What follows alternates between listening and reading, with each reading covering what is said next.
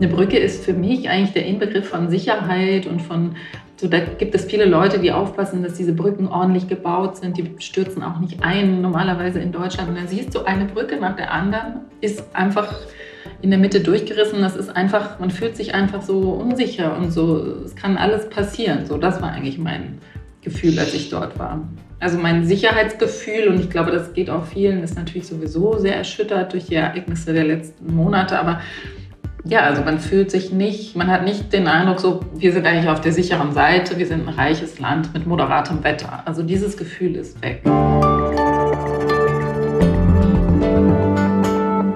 Liebe Hörerinnen und Hörer, herzlich willkommen zu einer neuen Folge von Hinter der Geschichte, dem Podcast für Freunde der Zeit.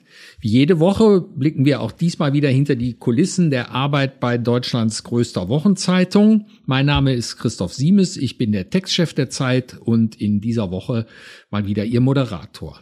Im Mittelpunkt unserer heutigen Folge steht nicht die Weltpolitik, wie in den letzten Wochen so oft, auch nicht der Ukraine-Krieg oder die Energiekrise. Heute geht es um einen Fluss, um einen sehr kleinen Fluss, eigentlich ein Flüsschen an manchen Stellen so flach, dass Kinder hindurchwarten könnten jetzt im Sommer, wenn sie wollten. Er schlängelt sich normalerweise so lieblich durch Weinberge, dass die Gegend ein beliebtes Reiseziel ist. Aber vor ziemlich genau einem Jahr, in der Nacht vom 14. auf den 15. Juli 2021, verwandelte sich dieser Fluss ganz plötzlich in ein reißendes Ungeheuer und riss alles mit, was seinen plötzlich gigantisch gewordenen Wassermassen im Weg stand. Es war eine der schlimmsten und in jedem Fall die teuerste Naturkatastrophe, die Deutschland je erlebt hat. 133 Menschen starben damals, fast 800 wurden verletzt. Sie ahnen es längst, der Fluss, über den wir heute sprechen wollen, ist die Ahr. Ein Jahr nach dem Jahrhunderthochwasser dort ist meine Kollegin Elisabeth Räther, sie ist Mitglied der Ressortleitung in der Politik und verantwortlich für die Seite 3 in der Zeit. Sie ist noch einmal hingefahren und hat eine ganz ungewöhnliche Reportage über die aktuelle Lage im Ahrtal geschrieben. Erschienen ist das Stück auf der Seite für die Elisabeth verantwortlich ist, nämlich die Seite 3 des Politikteils in der aktuellen Ausgabe der Zeit. Und ich freue mich, dass Elisabeth heute zu Gast ist bei uns bei Hinter der Geschichte und sie will uns von ihrer Recherche berichten. Herzlich willkommen, liebe Elisabeth. Hallo. Ich habe es angedeutet, dein Text hat eine eigentlich ungewöhnliche Perspektive. Vielleicht kannst du unseren Hörerinnen und Hörern die das Stück ja viele von denen noch nicht gelesen haben, erklären, wie und warum du den Fluss selbst zum Protagonisten der Reportage gemacht hast und nicht, wie das sonst so üblich wäre, dass man von Bürgermeister zu Bürgermeister wackelt und fragt, was da jetzt eigentlich los ist. Ja, ich habe mir überlegt, also ich bin hingefahren mit der Idee, dass ich darüber schreiben möchte, wie mit dieser Naturkatastrophe jetzt umgegangen wird in so einem sehr lieblichen und auch sehr schönen Landstrich von Deutschland, wo man sich eigentlich immer mehr oder weniger sicher gefühlt hat. Und da ist jetzt also so was Schreckliches passiert. Und wie geht es den Leuten dort? Das war schon mein Ursprungsgedanke. Und dann kam ich dahin und war richtig äh, ja, baff, dass, die, dass dieser Fluss so klein ist und dass der jetzt im Sommer, wo er Niedrigwasser hat, auch richtig hübsch und äh, lieb aussieht. Und das hat mich dann dazu gebracht, dass dieser Fluss mich eigentlich interessiert und was, dieser, was diesen Fluss eigentlich ausmacht. Und dann bin ich dem eher nachgegangen. Ich habe natürlich trotzdem mit, mit sehr vielen Menschen gesprochen, die dort leben und wie sie das erlebt haben, wie sie heute leben. Also ich konnte ja nicht mit dem Fluss sprechen, aber ich habe dann gedacht, der Fluss ist irgendwie der hat mich einfach sofort interessiert, als ich dann dort war. Und kann man sich vorstellen, ich meine, das ist so ein Pflichttermin. Ne? Nach einem Jahr geht man noch mal gucken. Wolltest du sozusagen diesem Routinehaften, dem Pflichthaften vielleicht auch ein bisschen ausweichen? Ja, genau. Also das war schon ein bisschen mein Gedanke. Also als ich da war, hatte ich den Eindruck noch, das war im Juni, da hatte ich den Eindruck, es könnte schon sein, dass, jetzt, dass das jetzt so ein bisschen untergeht, dass man sich doch nicht mehr so richtig daran erinnert, weil so viel natürlich passiert ist auch in diesem Jahr. Und ich war gar nicht sicher, ob jetzt noch mal viel Berichterstattung kommen würde, aber es kam ja jetzt doch einiges. Aber ich habe gedacht, ja, irgendwas muss man anders, also irgendwie will ich es anders machen und, und nochmal so ein bisschen einen anderen Blick darauf werfen, was ist da eigentlich passiert. Also auch um zu verstehen, das war jetzt nicht einfach nur so eine Kunstform, sondern um zu verstehen, was sich dort wirklich verändert hat. Und äh, das Verhältnis zur Natur dachte ich, ist eigentlich das, was mich am meisten interessiert. Und das dann aus der Perspektive der Natur zu erzählen, kam mir irgendwie kam mir halt in den Sinn und dann habe ich gemacht. Hast du denn eine besondere Verbindung schon vorher zu der Gegend gehabt? Du sagtest eben, du warst erstaunt, wie klein der Fluss eigentlich ist. Das klingt eher so, als wenn du jetzt zumindest nicht da zu Hause bist, oder? Nee, nee, ich bin in Berlin zu Hause. Ich komme alle, ich komme aus Baden-Württemberg, ist nochmal was anderes, allerdings auch aus einer Stadt, die Hochwasser kennt, aber ich ähm, kannte die A nicht. Nee. Hm. Und hattest du denn eine Erinnerung oder was war deine Erinnerung an die Katastrophe selbst? Hast du wie wir alle wahrscheinlich damals viel Fernsehen geguckt oder wie ist die dir eigentlich präsent geblieben, diese Katastrophe? Ich habe sie damals als von hier aus erlebt. Ich war nicht dort. Ich habe sie eigentlich vor allem als politisches Ereignis erlebt, muss ich sagen. Ich habe das eigentlich relativ schnell ähm, gedacht, dass das den Wahlkampf verändern könnte. Und als Laschet dann da sich so, so ungeschickt verhalten hat, was seinen Charakter, glaube ich, sehr zum Vorschein gebracht hat, habe ich das vor allem als politisches Ereignis abgespeichert. Und was ich damals aber schon dachte, ist, dass das einfach unfassbare Zerstörungen angerichtet hat, dass man das einfach nicht kennt in Deutschland. Bisher nicht. Also auch nicht, ich erinnere mich auch an das Oder-Hochwasser damals, das, das ist nicht, nicht zu vergleichen, was den Schaden betrifft. Hm. Wie hast du dich denn jetzt vorbereitet, wenn du damals selber nicht Augenzeugin gewesen bist? Hast du noch mal jetzt YouTubes nachgeguckt oder hast du dir überlegt, welche Leute willst du eigentlich treffen? Machst du dir so ein, so ein Drehbuch vor so einer Reportage, wo du eigentlich hin willst? Ja, also ich habe schon vorher relativ viel telefoniert mit Leuten vor Ort. Ich habe ehrlich gesagt geguckt auf also das wäre der, der, der Anfang. Ich habe geguckt auf, YouTube, äh, auf Google Maps, was für Orte dort liegen. Und als erstes wollte ich eigentlich zu den Verpflegungsstellen, weil die Menschen sind ja ganz lange darauf angewiesen gewesen, dass sie in diesen Verpflegungseinrichtungen entlang des Flusses Essen bekommen, weil sie überhaupt keine Möglichkeit mehr hatten, selber zu kochen. Und es gibt auch keine Restaurants. Also man darf, man muss sich das so vorstellen, dass da einfach alles kaputt ist. Es ist nicht so wie in allen anderen Landstrichen in Deutschland oder Städten oder kleinen Orten, dass man eigen irgendwo sich ein Hotel bucht, dann da wohnt und dann essen geht oder so. Das ist dort einfach nicht so. Es ist einfach alles kaputt. Und der erste Schritt waren also diese Verpflegungsstellen. Dann habe ich viele Leute angerufen, die Verpflegungsstellen betrieben haben. Dann stellte sich aber raus, die werden langsam eingestellt. Das ist eigentlich geht das zu Ende langsam und dann habe ich angefangen, ähm, dann haben die mir Nummern gegeben von irgendwelchen Leuten, die gerne sprechen wollen. Dann habe ich geguckt, wer im Untersuchungsausschuss aussagt, weil die haben ein unfassbares Zeugenprogramm. Das läuft jetzt schon seit Monaten, das wird noch Monate gehen, dass die Zeugen zum Teil mehrfach befragt werden. Und die haben also Feuerwehrleute, Polizisten, Ärzte, einfach Leute, deren Haus zerstört wurde. Und da habe ich dann geguckt, das ist ja öffentlich, wer ausgesagt hat und habe diese Leute kontaktiert. Die wollten nicht alle sprechen, aber einige haben sich bereit erklärt und mit denen habe ich dann Termine gemacht.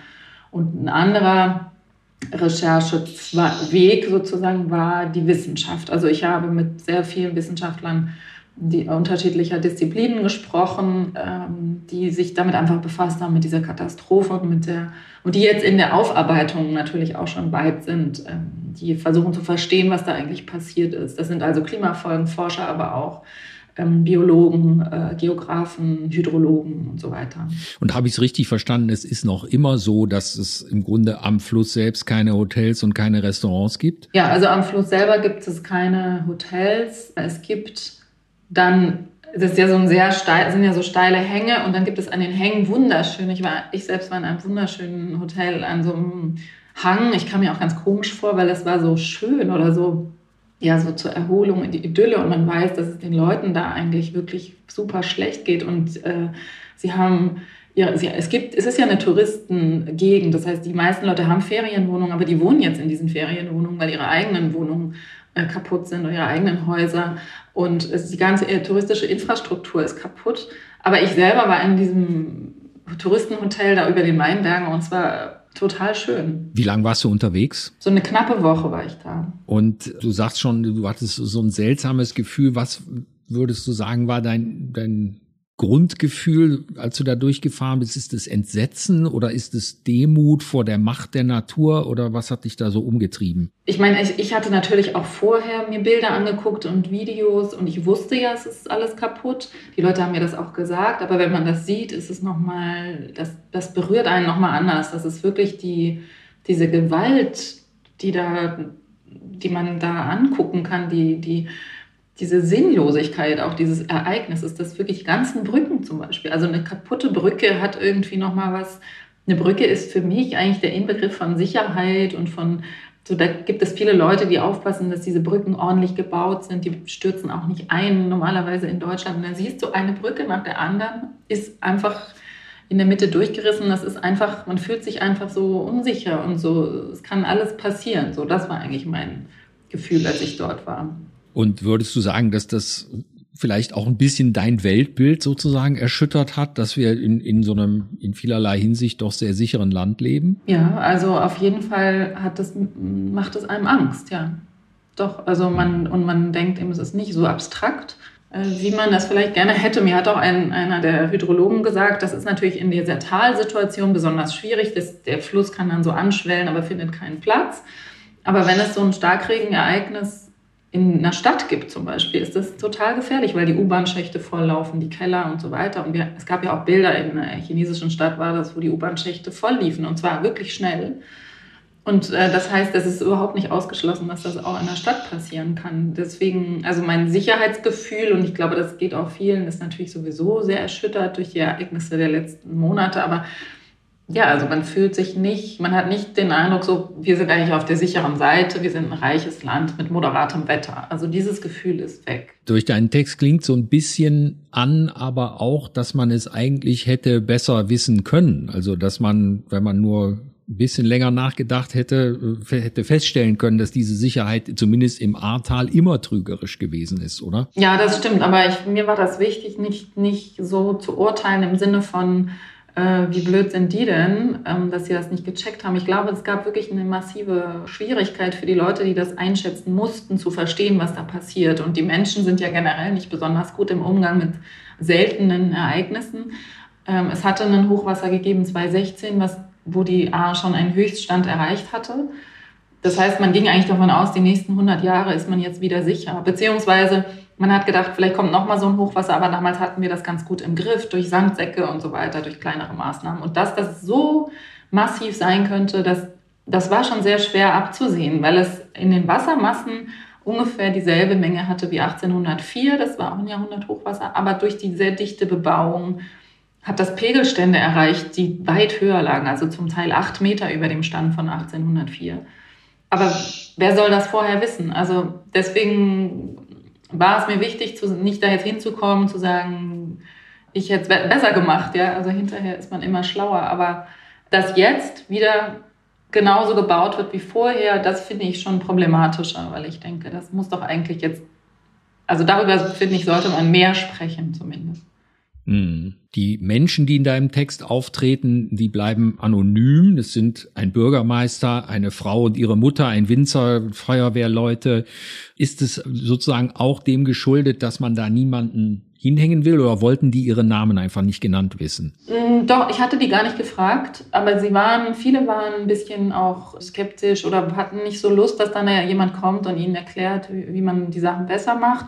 Und ich finde eben, die Leute waren sehr, die waren ja wirklich unmittelbar betroffen von der Katastrophe. Die haben wirklich traumatisierende Dinge erlebt. Also das ist auch nicht einfach mit, es ist ja immer so für uns Journalisten, wenn wir mit Leuten über ihre schrecklichen Ereignisse sprechen, dass wir aufpassen müssen, dass die da nicht dann das quasi nochmal erleben. Also da muss man ja vorsichtig sein. Und also ich hätte es ganz falsch gefunden, wenn man den Leuten, die unmittelbar betroffen sind, dann auch noch vorwirft, dass sie irgendwie auch selber eine Verantwortung haben. Also das hätte ich total falsch gefunden. Und dann sind das ja Leute, die nicht die Öffentlichkeit suchen. Das sind einfach ganz normale Menschen, die ähm, gar kein Interesse daran haben, jetzt groß in der Presse aufzutreten. Deswegen dachte ich, das ist auch nicht sehr, das muss auch nicht sein. Also ich hatte das Gefühl, man muss sie auch ein bisschen im Frieden lassen. Du bist stattdessen sozusagen deinem Protagonisten auf der Spur geblieben und bist auch zur Quelle der A gefahren. Das fand ich eigentlich auch eine, eine sehr überraschende Szene, weil dieser Fluss entspringt irgendwo im Keller eines alten Hauses in Blankenheim in der Eifel. Ja. Wie bist du darauf gekommen, überhaupt dahin zu fahren? Oder was hast du dir erwartet, als du dahin gefahren bist? Ich hatte das eben festgestellt, dass die, also die A ist ja ein sehr kleiner Fluss, ist ja im Gegensatz zum Rhein oder so nicht so, dass die jetzt durch drei Länder oder so fließt, sondern die ist ja wirklich nur in Deutschland noch nicht mal 100 Kilometer lang. Und dann habe ich, das fiel mir dann auf, eben bei den verschiedenen, bei meiner Lektüre. Und dann habe ich gedacht, eigentlich ist es doch mal interessant zu sehen, wo die herkommt. Und An die Mündung bin ich auch gefahren, aber ich dachte, die Quelle wäre auch interessant. Aber da dachte ich noch, eine Quelle ist so, wie man sich das vorstellt, irgendwo aus so einem Stein oder so spritzt irgendwas raus. Aber dass das dann in so einem Haus ist, das dachte ich, ist irgendwie, muss man unbedingt erzählen. Ja, es ist ja völlig äh, überraschend, ja. Mhm. Genau, wie die da so rausplätschert mitten im Ort. Also Irre. Und da wird wahrscheinlich ja auch, das wird auch in der Nacht, wo die Katastrophe passierte, war sicher die Quelle nicht äh, der Ursprung allen Unglücks, oder? Nee, genau, die hatten in dem, in dem Ort selber, hatten sie auch Hochwasser, äh, auch ziemlich deutliches Hochwasser, aber natürlich nicht, also was heißt natürlich, also es war nicht der am stärksten betroffene Ort. Der Ort an der Mündung zum Beispiel war sehr viel stärker betroffen. Du schreibst in deinem Text, dass die Natur, also obwohl du den Fluss als Protagonisten gewählt hast, die Natur spricht halt nicht und sie zeigt auch keine Reue. Das sei das Schlimmste an der Katastrophe, schreibst du da.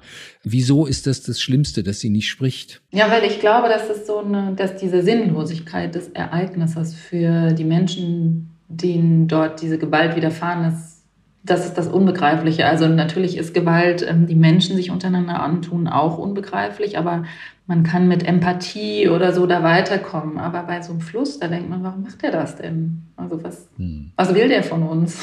Hm. Hast du den Eindruck, dass diese, dieser Versuch, das Ganze jetzt juristisch aufzuarbeiten mit einem Untersuchungsausschuss, ich glaube, es gibt auch einige strafrechtliche Ermittlungen gegen den Landrat äh, des Zuständigen und äh, ist es vielleicht ein Versuch, etwas begreifbar und, und sozusagen eine Kausalität herzustellen, die man aber vielleicht am Ende gar nicht kriegen kann, weil es eben ein, eine Naturkatastrophe äh, ohne Sinn und Verstand bleibt. Ja, also ich glaube, diese, es gibt zwei Untersuchungsausschüsse in, in NRW und in, ähm, in Rheinland-Pfalz, in parlamentarische Untersuchungsausschüsse und es gibt strafrechtliche Ermittlungen gegen den Landrat des Landkreises. Ich glaube, das ist schon richtig, das zu machen, weil diese Leute, die da eben verantwortlich waren, der Landrat ist dort der Einsatzleiter, also der ist nicht nur politisch verantwortlich, sondern er ist auch wirklich derjenige, der den Einsatz steuert, zu gucken, was die falsch gemacht haben, weil ich denke, also jetzt sehr menschlich gesprochen, versteht man, warum sie die Gefahr nicht richtig einschätzen konnten. Und vielen von uns wäre das so gegangen, aber gleichzeitig sind das die Leute, die man nun mal in diese Ämter wählt und die sich selber entschieden haben, diese Verantwortung zu übernehmen. Und deswegen ist, sind diese Prozesse bei aller Ritualhaftigkeit und auch bei den Untersuchungsausschüssen, es wird natürlich stark politisiert und die Parteien schieben sich untereinander die Schuld zu. Das ist alles ganz normal. Aber ich glaube trotzdem, dass es wichtig ist, diese Prozesse zu verfolgen. Ich glaube auch, dass das wichtig ist für die Presse, das zu verfolgen. Das ist jetzt in meinem Stück spielt das nicht so eine große Rolle. Aber ich glaube, es ist trotzdem bei aller äh, sozusagen existenziellen Unsich äh, Sinnlosigkeit wichtig, das zu machen. Hm. Und hast du den Eindruck, dass auch die Leute, die davon betroffen waren, dass denen das ein Anliegen ist, dass die das brauchen oder eher nicht so? Ehrlich gesagt nicht. Die haben, also die meisten haben zu mir gesagt, ja, ja, das ist halt Politik.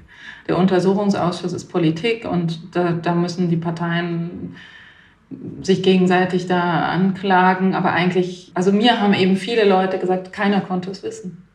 Und sie haben auch, viele haben auch gesagt, sie machen dem Landrat überhaupt keinen Vorwurf. Keiner konnte es wissen. Das ist natürlich jetzt einfach ein Stimmungsbild und danach sollte sich natürlich die Justiz auch nicht richten, was, was die Leute denken sozusagen. Aber das fand ich schon auffällig, dass diese Frage, wer hat eigentlich wann gewarnt und so, dass das nicht im Mittelpunkt stand für die Leute, mit denen ich gesprochen habe. Es gab ja unmittelbar nach der Katastrophe eine große Anteilnahme bundesweit. Da sind viele Freiwillige hingefahren, haben Behelfsunterkünfte errichtet und so. Hast du den Eindruck, dass diese Anteilnahme zumindest teilweise noch da ist oder sind die Leute jetzt wieder auf sich allein gestellt? Doch, ich glaube schon, dass es noch eine Anteilnahme gibt. Sie kriegen auch sehr viel Hilfe von der Bundesregierung, also vom Staat, kriegen sie viel äh, Wiederaufbauhilfen. Das ist, glaube ich, auch etwas, was jetzt der Rest von Deutschland sozusagen ohne weiteres akzeptiert. Äh, niemand stellt das in Frage, dass da die Milliarden hinfließen. Ich habe den Eindruck, dass es schon noch, und jetzt gibt es ja auch viel Berichterstattung wieder, ich habe schon den Eindruck, dass die Leute noch Anteil nehmen und dass das auch von den Menschen im Tal so gesehen wird. Also wie gesagt, manchmal haben sie sogar das Gefühl, so ein bisschen, sie wollen eigentlich gar nicht so viel Presse und Anteilnahme. So. Hm. Du hast eben schon äh, darauf hingewiesen, dass dieses Hochwasser eines dieser berühmten Jahrhundert-Hochwasser war und es kam aber leider schon fünf Jahre nach dem davorliegenden Jahrhundert-Hochwasser. Hat dieser Begriff, nachdem man ja ganze Lebensentwürfe eigentlich plant, wo man sich eigentlich niederlässt. Und so hat dieser Begriff vielleicht jetzt in Zeiten des Klimawandels einfach ausgedient, weil man sich auf nichts mehr verlassen kann? Ja, also das ist auf jeden Fall ein, ein Thema, dem man nochmal nachgehen sollte. Also die Vorstellung, dass wir äh, mit zum Teil auch mit kurzen Messreihen in der, an der A äh, gearbeitet haben und deswegen ja diese Statistiken zustande kamen, dass das alles nicht mehr so, sozusagen auf den Prüfstand muss. Und das sagen auch die Leute von der Klimafolgenforschung zum Beispiel, dass wir zum Teil mit ganz veralteten Daten arbeiten und gar nicht mehr so genau wissen, was uns eigentlich also die Wahrscheinlichkeiten ganz andere geworden sind. Und dass man das zum Beispiel nicht weiß, auch bei Baugenehmigungen und so, dass da alte Daten zugrunde liegen. Und gibt es für dich darüber hinaus, also dass man die Daten nochmal neu im Grunde erheben müsste oder anders erheben müsste, gibt es für dich darüber hinaus eine Lehre aus dieser Katastrophe?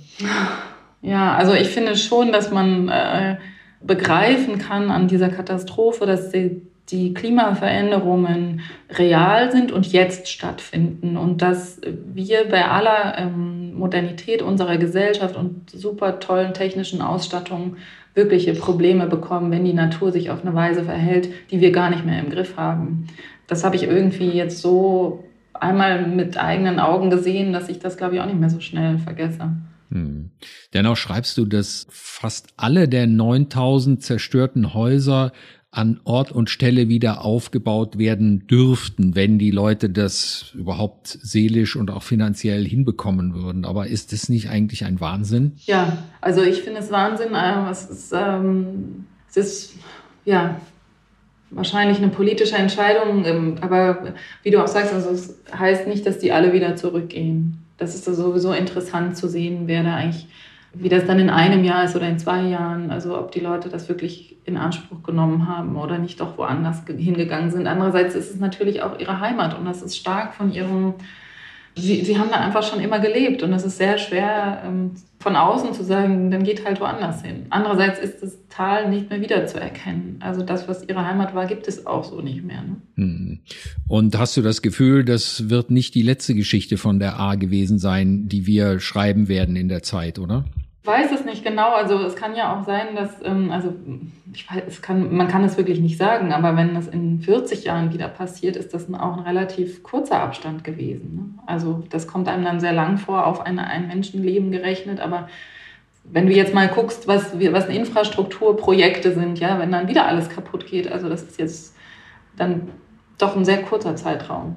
Aber die Frage ist natürlich, was, also reicht, was heißt reicht, aber man würde in der Katastrophe einen Anstoß sehen, dass man nochmal als ganze Gesellschaft das Verhältnis zur Natur überdenkt. Aber im Moment hat man nicht so das Gefühl, dass selbst so eine Katastrophe nicht ausreicht, um letztlich auch härtere Maßnahmen gegen diesen Klimawandel zu ergreifen, oder? Ja, also ich, ich finde auch, dass das erstaunlich wenig Kausalzusammenhang gibt. Also die Naturkatastrophe wird eben, das ist ja für unsere aufgeklärte Gesellschaft so der Inbegriff von von Zufälligkeit und von anti-aufklärerisch sozusagen. Also die Natur ist ähm, völlig erratisch, verhält sie sich und macht unsere Gedankenkonstruktionen kaputt. Aber das ist ja nicht mehr so. Also wir, wissen, wir kennen ja die Kausalketten und wir wissen, dass unser Verhalten ganz unmittelbar diese dieses Verhalten sozusagen der Natur beeinflussen. Und trotzdem gibt es diese Rückkoppelung nicht. Also das finde ich auch auffällig. Ich, ich glaube, dass so die Menschen so funktionieren, dass man das zum Teil nicht zusammenbringen kann. Aber es ist natürlich, macht mich natürlich betroffen. Ja. Also ich finde das schon ziemlich bedauerlich. Ja, liebe Hörerinnen und Hörer, genau aus diesem Grund kann ich Ihnen dieses Stück von meiner Kollegin Elisabeth Räther nur besonders ans Herz legen. Es schärft den Blick und öffnet den Blick und den Geist für ganz viele Aspekte der Art und Weise, wie wir leben und vor allen Dingen auch, wo wir leben und wo wir leben wollen. Und ich glaube, mehr kann man von einer ganzen Zeitungsseite nicht erwarten, dass sie einen im Grunde die Grundfesten eines Weltbildes erschüttert. Und äh, dafür sage ich Elisabeth Danke auch für Ihren Besuch hier bei Hinter der Geschichte, dem Podcast für Freunde der Zeit. Sie finden das Stück in der aktuellen Ausgabe der Zeit auf Seite 3 oder natürlich auch auf Zeit.de. Und ich danke Ihnen, liebe Hörerinnen und Hörer und liebe Freundinnen und Freunde der Zeit fürs Interesse und fürs Zuhören. Unseren Podcast hinter der Geschichte können Sie überall dort abonnieren, wo es Podcasts gibt. Eine genaue Anleitung finden Sie, wenn Sie die überhaupt noch brauchen, unter www.freunde.zeit.de. Dort können Sie auch alle Folgen von Hinter der Geschichte nachhören und ich freue mich, wenn Sie dann auch in der nächsten Woche wieder bei uns zu Gast sind.